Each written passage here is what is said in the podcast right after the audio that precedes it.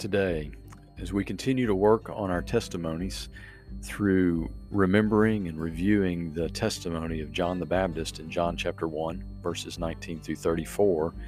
I want us to focus in and work on today making sure that this non negotiable is a part of our testimony, and that is this the death of Jesus for your sin. John the Baptist, when he saw Jesus approaching, exclaimed in the presence of those who were around him, his disciples and others, Behold, the Lamb of God who takes away the sin of the world. What an incredible statement. I mean, we know that sin in the Old Testament and the under the old covenant was this constant reminder through the sacrificial system that sacrifices were offered for sin because of this, because there can be no forgiveness of sin without the shedding of blood. Death in the sacrifice points to the significance and seriousness of sin. And the most common picture of that sacrifice is given in the sacrificial lamb. But here, John points this sacrifice not to an animal, a lamb that is without spot or blemish, a lamb that is precious or firstborn, but but he points to the person of Jesus. And he says of Jesus, This is the Lamb of God who takes away the sin of the world.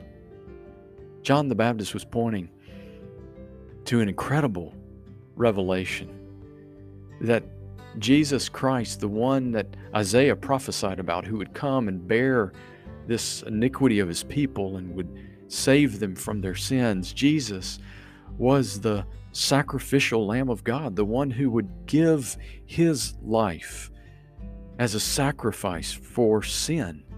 And not just the sin of, of one person who would bring a lamb to the priest to be sacrificed, but the sin of the world.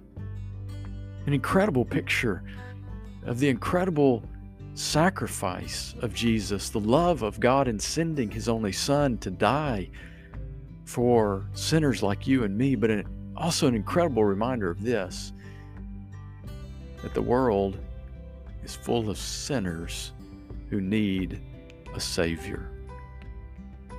A part of our testimony that's critical, it's a non negotiable, it, it has to be in what you share with others, is the death of Jesus Christ for your sin. And that involves the recognition that you are a sinner in need of a Savior.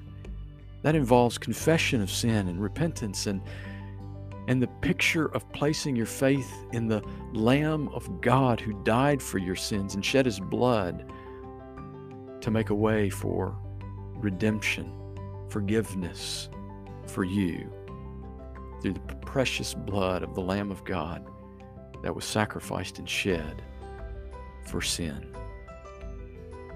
It's got to be a part of your testimony.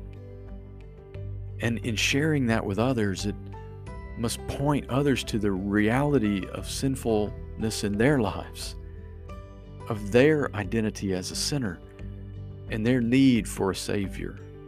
To point them to the one and only Savior there is Jesus Christ, the Son of God, the Lamb of God, who takes away the sin of the world.